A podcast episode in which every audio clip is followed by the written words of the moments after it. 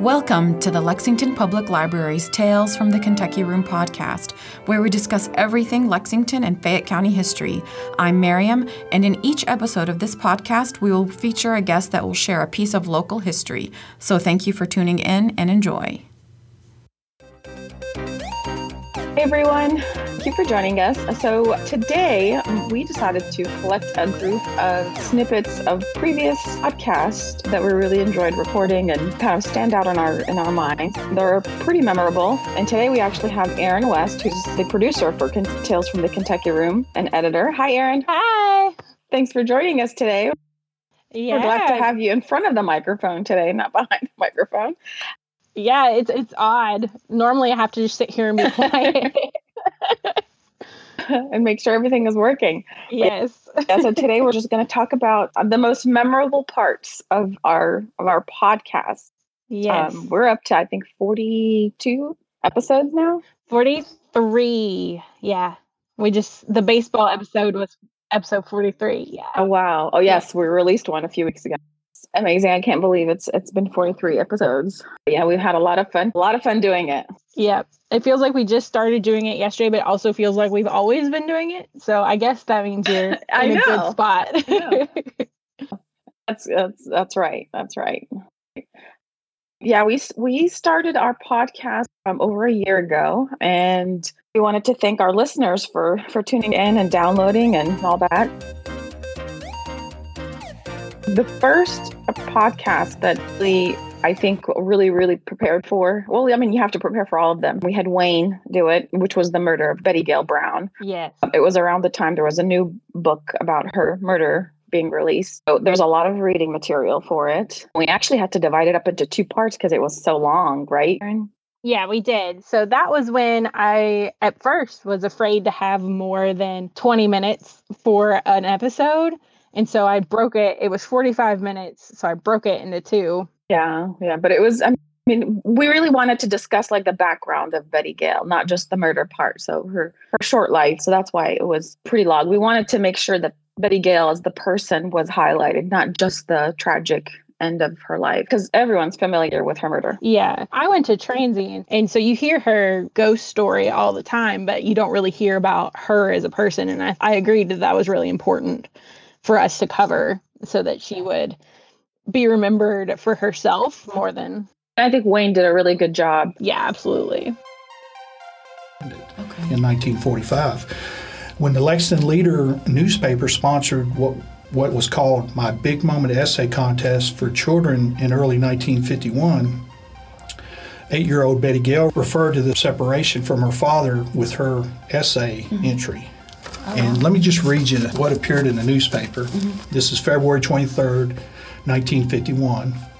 And the headline was Betty Gail Brown's big moment was seeing her daddy home from war for the first time. The article goes on and says, a letter addressed to my big moment. Editor arrived today from Betty Gail Brown, age 8, 133 Iroquois Court. Mm-hmm. She wrote, My big moment was when my daddy came home from the war and I saw him for the first time. I was only three years and two months old when he came. I went right into his arms and was not afraid of him either. He had been gone overseas three and a half years, and I was sure it was he because I had seen so many pictures of him. Mm. I already loved him because he had sent me dolls from Iceland, Ireland, England, and France. Wayne did a good job in, in telling her her story, and of course, the the murder part is fascinating and especially since it's considered, I guess, unsolved if you don't ascribe to the execution of the murderer. But yeah, it's it's a fascinating story. But that was a, a good a good podcast. I think that was kind of our first true crime episode, and I really liked it. And it had one of the best receptions, and so that's when we started doing a little more with our murder and mayhem. yeah. It's true. Yeah. And it did spur on Wayne's series for true crime, I think, for programming at the library. So it did. Yeah.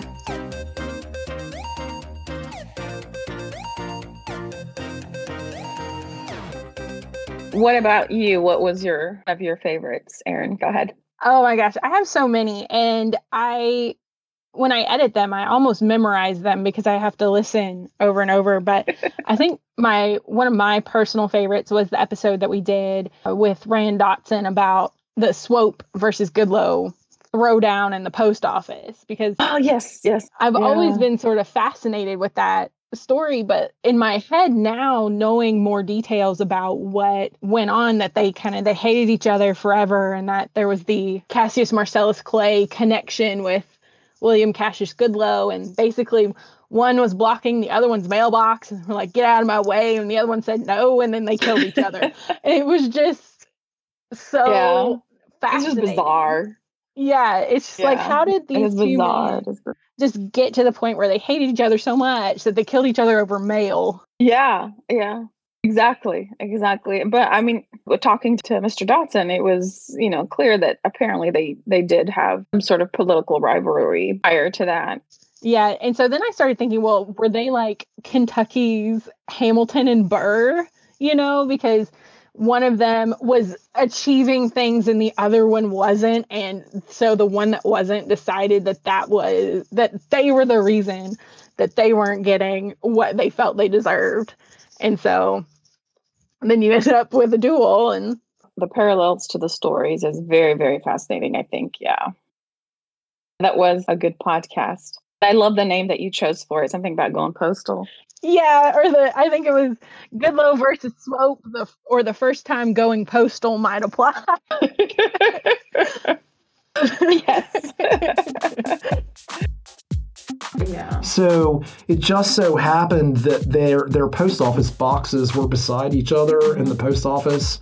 Swope went in to get his mail, mm-hmm. and Goodloe also entered the post office to get his mail shortly afterwards, and Swope was blocking his way to his box. Okay. And he asked Swope to move out of the way. He said, you, are blocking my way. I need to get to my mail. Mm-hmm. And Swope said he didn't care if he was blocking his way. And that's all it took. Yeah. And then it, to me, it sounds like Goodloe pulled the knife 1st mm-hmm. like he was the aggressor. Yeah. Because the backstory is there are several potential instances where the same thing could have happened. Yeah. Even a year prior to this, they had a huge falling out in the lobby of the Phoenix Hotel. And, and ev- documented. Oh yeah, oh, okay. and everybody thought that they would they would stage some kind of duel then, but mm-hmm. their friends interceded and were able to calm things down, okay. and they agreed to never. They both apologized, and they both agreed to never speak to each other again. Oh god. Well, I guess Lexington was a pretty violent town back then. Yeah. I think probably everywhere was to some extent, but it seems like and, and maybe we just have a better recorded history of it because we were a bigger place, but it definitely seems like we had a lot of violence. seems it seems like a lot of violence and duels and rivalries and all that. So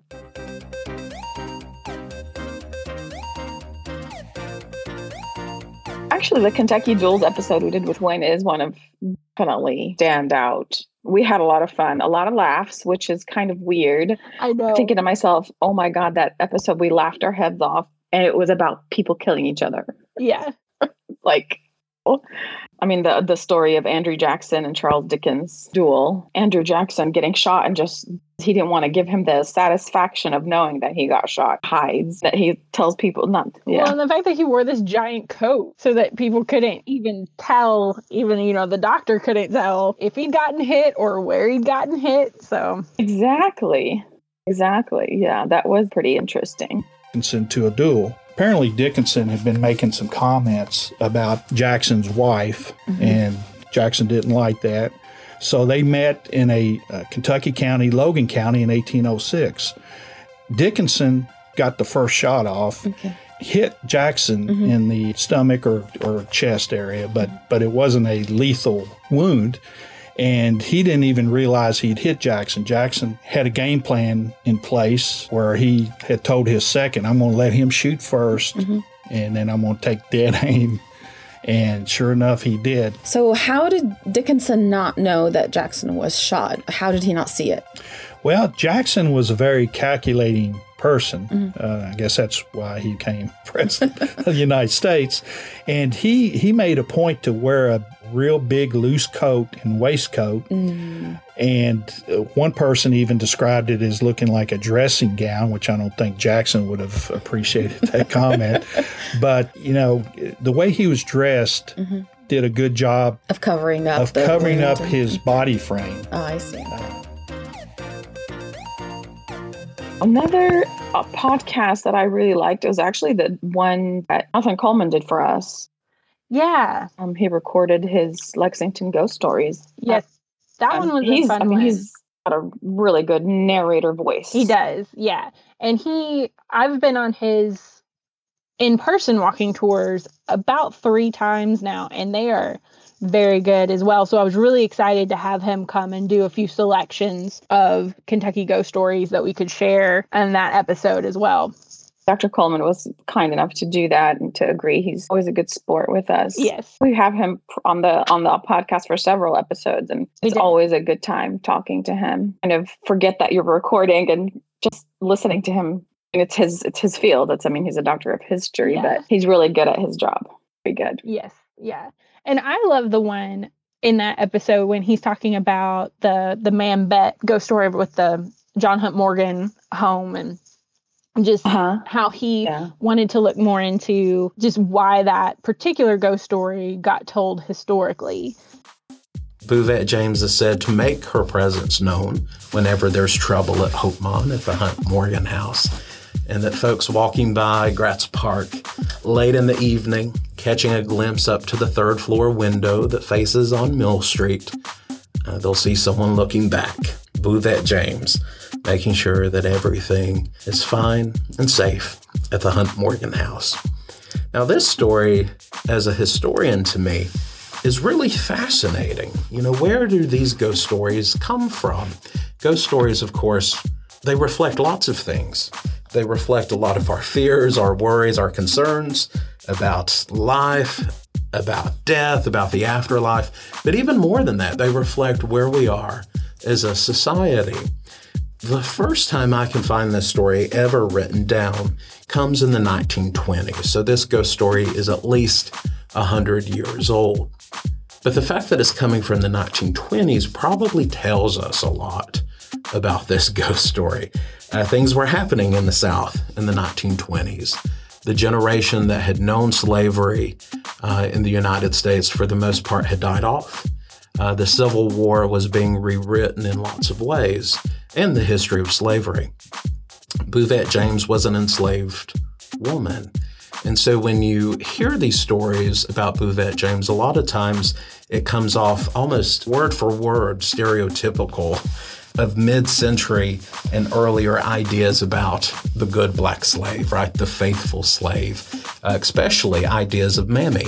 Uh, if you think about Mammy and Gone with the Wind, right? Always protective, always there, always knowing what's going on. In fact, uh, Mammy from Gone with the Wind is supposedly based off of Bouvette James, right? Mammy in Gone with the Wind wears her red petticoats. Uh, James famously wore her red shoes. And this is reflective of what Southerners are trying to do in the 1920s, right? Trying to argue slavery wasn't that bad. They were all members of the family, um, which we know, of course, historically is not true, right? That's not the way enslaved folks were treated at all in the South, uh, including Bouvette James. And so this ghost story, I think, uh, was created to reflect that myth Southerners were building uh, in the early 20th century. Um, and he does a good job of kind of differentiating between what is myth and what is actual history. Yeah. And, uh, he doesn't lose the sort of the aura of it when he tells the ghost stories. Yeah, when he tells it, you feel like it might he tells be it. true. You know? yeah, you're like, maybe, maybe it is. Maybe people that have a hard time believing. Yeah. Do you want to add anything else? Out the, the podcast. There's so, oh my gosh, there's so many. Well, I think we have to talk about the Cassius Marcellus Clay episode. Of course. Yeah. on the whole. Oh my And I actually, when I edit this, I'm going to insert a little bit that is an outtake from that episode when Wayne was starting to describe how he was going to use uh, Mr. Potato Head as the example of how this poor man was horribly disfigured and how Yeah. so I try to stay really quiet. Sometimes it's really hard to do. And in this particular bit, I wasn't successful. Yeah, this is this is I believe when he was talking about how uh, Clay dismembered Samuel Brown.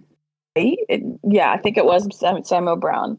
I felt horrible because I was laughing so hard. I was doing this weird silent wheeze that still got picked up by both microphones. It was hard. It was hard to not It was so hard. But that one, that was the one that we actually had to stop, laugh, and start recording again. Yeah, get all our all our giggles out. But it was an interesting story. I mean, this guy was sent all the way from New Orleans to assassinate Clay for his just for simply for his views. on television, I think 1952. Okay, that's good to Well, anyway, Mr. Mr. Potato Head. we can we can edit this part. I don't have to. oh, and you know and it really having done the cassius marcellus clay episode and then going back and listening to the swope versus goodloe because william cassius goodloe is like his nephew or something like that and the legend is that the knife that Goodloe used to stab Swope 13 times was given to him by Cassius Marcellus Clay and said, you know, if you run into him again, you take care of him. I I'm not surprised that he would do that. Yeah, I I wouldn't be surprised if that's actually Yeah, in no. I mean, the man was having shootouts with the Madison him. County Sheriff at 90. So Well, yeah, there you go. I completely, I completely see that as a thing that happened, even though it, it's possible it's just local legend. I, I totally believe it. I recently did the transcription for it, so I listened to it over again, and it just every time I just I laugh at some other part and then immediately feel guilty because it's just he's just this really super violent person, but just Wayne's storytelling ability just makes everything sound so funny Exactly. and so engaging that you really don't realize until later that maybe you shouldn't laugh at that, but you do. I mean, the other thing, like with with people like Cassius Marcellus Clay, you know, you go to, to school and and you know you learn a little bit about Kentucky history and you learn about everything that these people do. Like you know, he was anti-slavery. He um, you know had a newspaper and he was a statesman and then you know served as an ambassador and, and all this stuff. You don't really you know, delve into the flaws of this person. You know that he was a temper or that you know maybe his anti-slavery views weren't necessarily the fact that you know people we shouldn't treat people like that because of the color of their skin. It's more about you know taking away uh, hurting the white farmer workers and and all that. But it's you know the nuance of people's lives i think working in the kentucky room and, and doing these podcasts kind of help bring those to, to light And we do, this is a little, I have to pull Wayne and do a little plug for our digital archive, but we actually do have nearly a full run of The True American up on our digital archive on the website. So if you want to see the paper that Cassius wrote and edited, it's there. So it's very interesting. It's very, it's just as fiery as you would expect. We have the issue that has the article that led the giant mob of people to storm his office while he had typhoid fever. And it is just as you would expect. It very much is inflammatory and but it also kind of makes you go, yes, when you read it. this guy did not hold back he did not hold back No, he didn't. So if you want to read that, it's on the digital archive. Which is kind of fascinating that he was even an ambassador because that co- takes a little bit of diplomacy. It does, but he was He also the ambassador like to he was the type Russia, of so he mm-hmm. probably fit in yeah that's true. pretty well with perfectly. Straightforwardness. Yes. yeah. Well, company is a state militia. Let me just read you his report that the sheriff wrote to the judge explaining what happened. Judge John C. Chenault, Dear Judge, I am reporting about the posse like you said I had to. Judge, we went out to Whitehall, but we didn't do no good. It was a mistake to go out there with only seven men. Judge, the general was awful mad, meaning General Clay.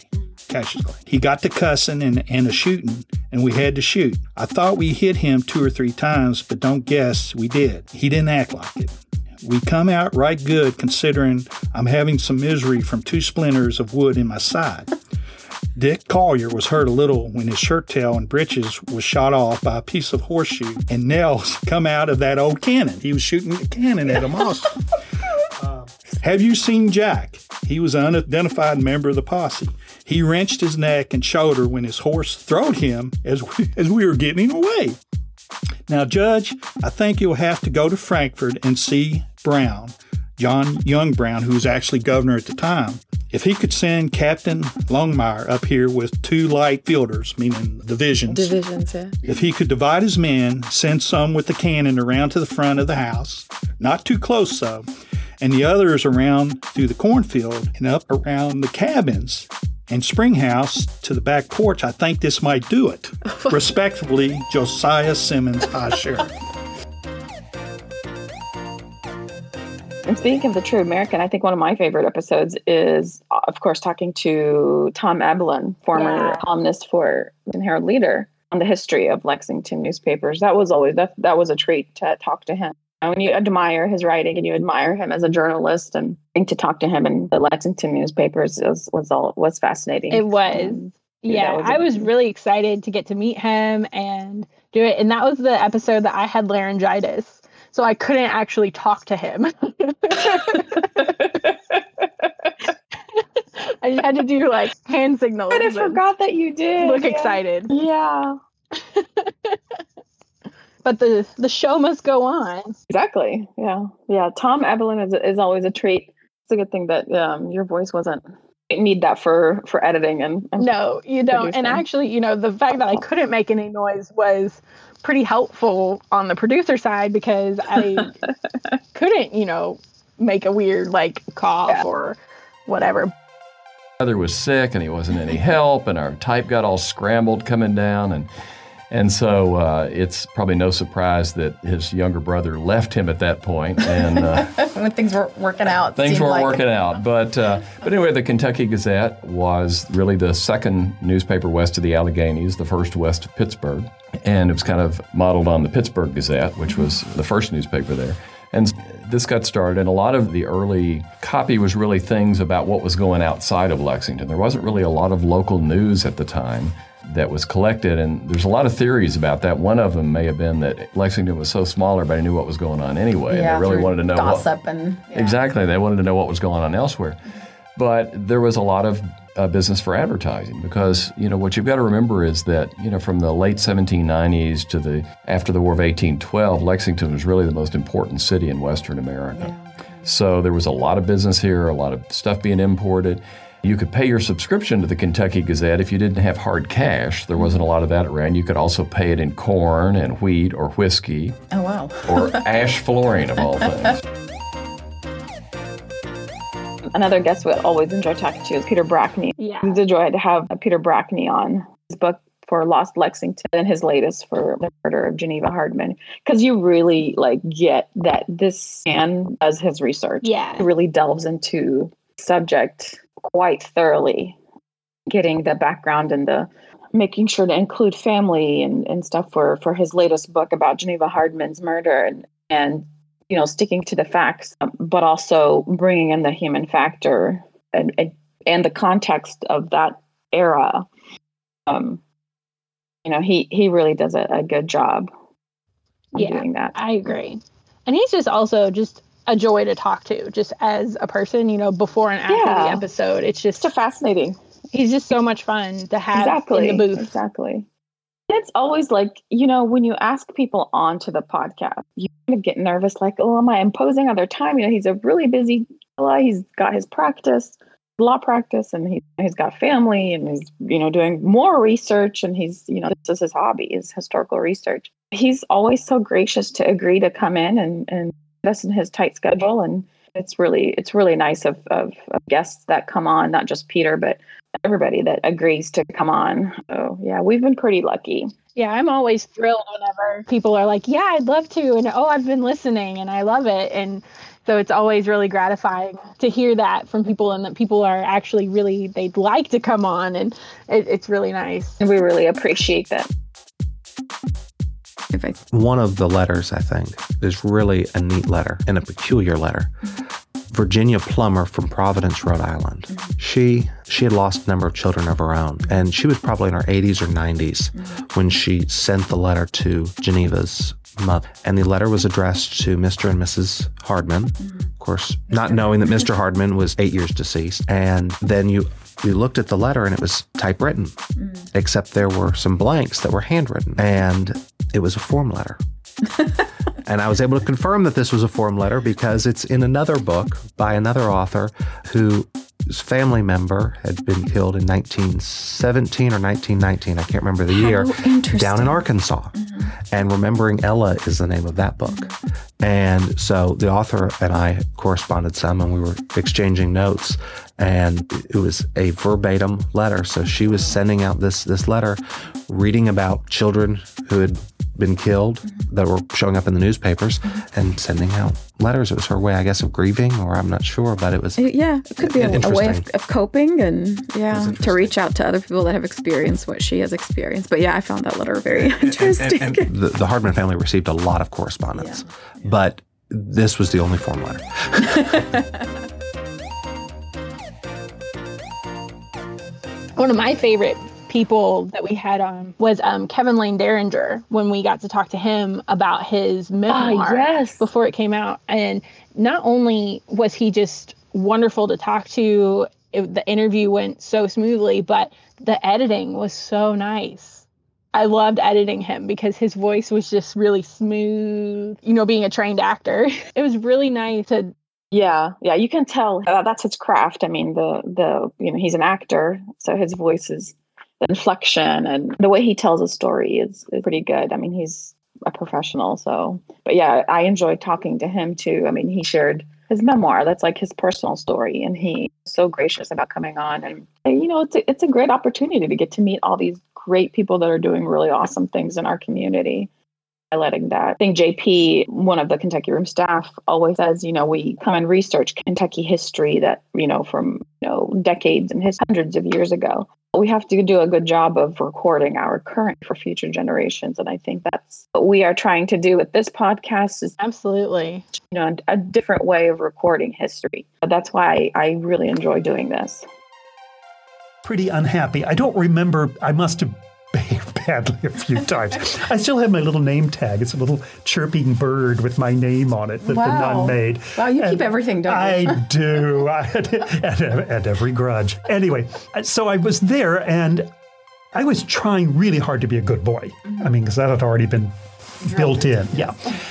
My sister, who was in the fourth grade, had a pop bead necklace. It was plastic beads that one popped into the other, and you could pop them apart and put oh, them back yes, together. Yes, I remember those. Yeah, back, yeah. back and forth. And I'd been pulling them apart and putting them back together and pulling apart and putting back together, anything to, you know, keep busy hands.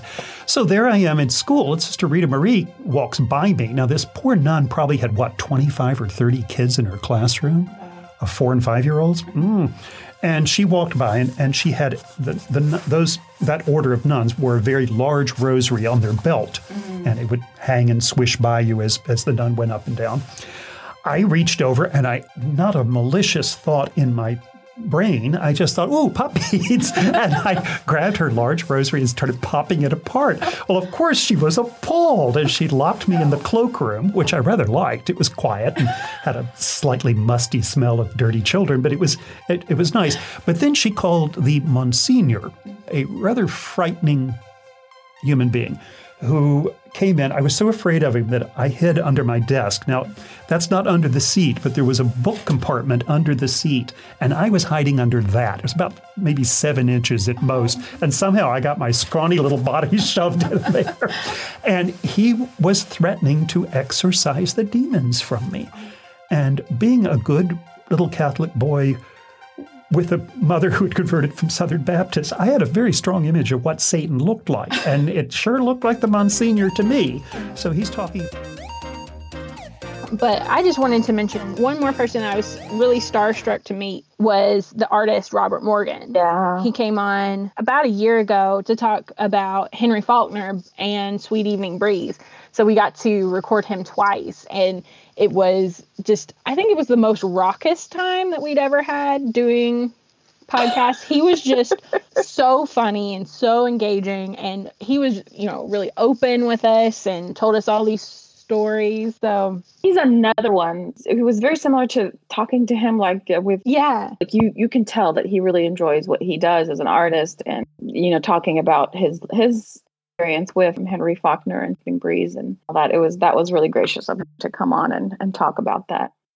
It was really something. That was cool. It was hard. It was hard. you know, the first, you know, the first time that we interviewed him, it was hard not to just be kind of like, oh, where is from Bob Morgan? Yeah, but he puts you he at ease. Like exactly when you first move him, you're like, oh my gosh, that's Rob Morgan. That's oh my gosh, you know, he's got this archive uh-huh. going, and he's done so much in his life, and, and people are starstruck when you. But he he's the type of person that really puts you at ease and makes you feel like you've known him for for a while. You know, we were all hugging each other when when we left that first interview, so it was really cool. Yeah.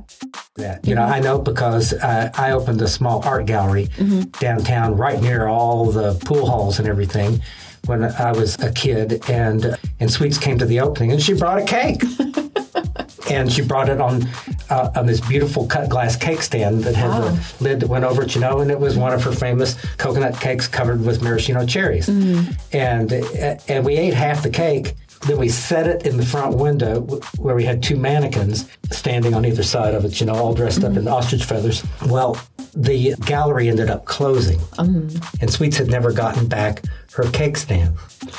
And we hadn't paid the next month's rent we just went out and left stuff there.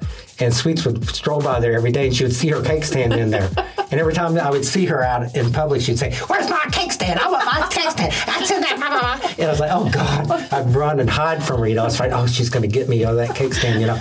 And I couldn't go back in, and so she finally went to the landlord, mm-hmm. whom she knew, and she said, "Open up that building. I want my cake stand." And he went and opened up the building, got her a cake stand. Next time I saw her, she said, "You don't have to hide from me anymore. I got my cake stand back." it's like. Oh. I wanted to thank our listeners for listening. And, you know, I know it's a difficult time right now with everybody being at home, but we wanted to just kind of look back. The podcast, Staying at Home, has me the opportunity to kind of go back. It's always hard to listen to my voice, but kind of pretend like it's somebody else, not me. but I've been listening, going back and, and just reminiscing about what a good time it's been. Thank you guys for listening. Thanks, everybody. Thanks. Bye. Thanks for listening to Tales from the Kentucky Room, a podcast brought to you by the Central Library's Kentucky Room staff at the Lexington Public Library. If you enjoyed listening, please take a minute to subscribe, rate, and review the podcast on Apple Podcasts and Stitcher. If you have any questions about local history or genealogy research, you can visit us in the Kentucky Room to use our collection and newspaper microfilm, or you can email us at elibrarian at lexpublib.org. That's elibrarian at lexpublib.org. I'm Miriam, and we'll be back with another trip down Lexington's memory lane.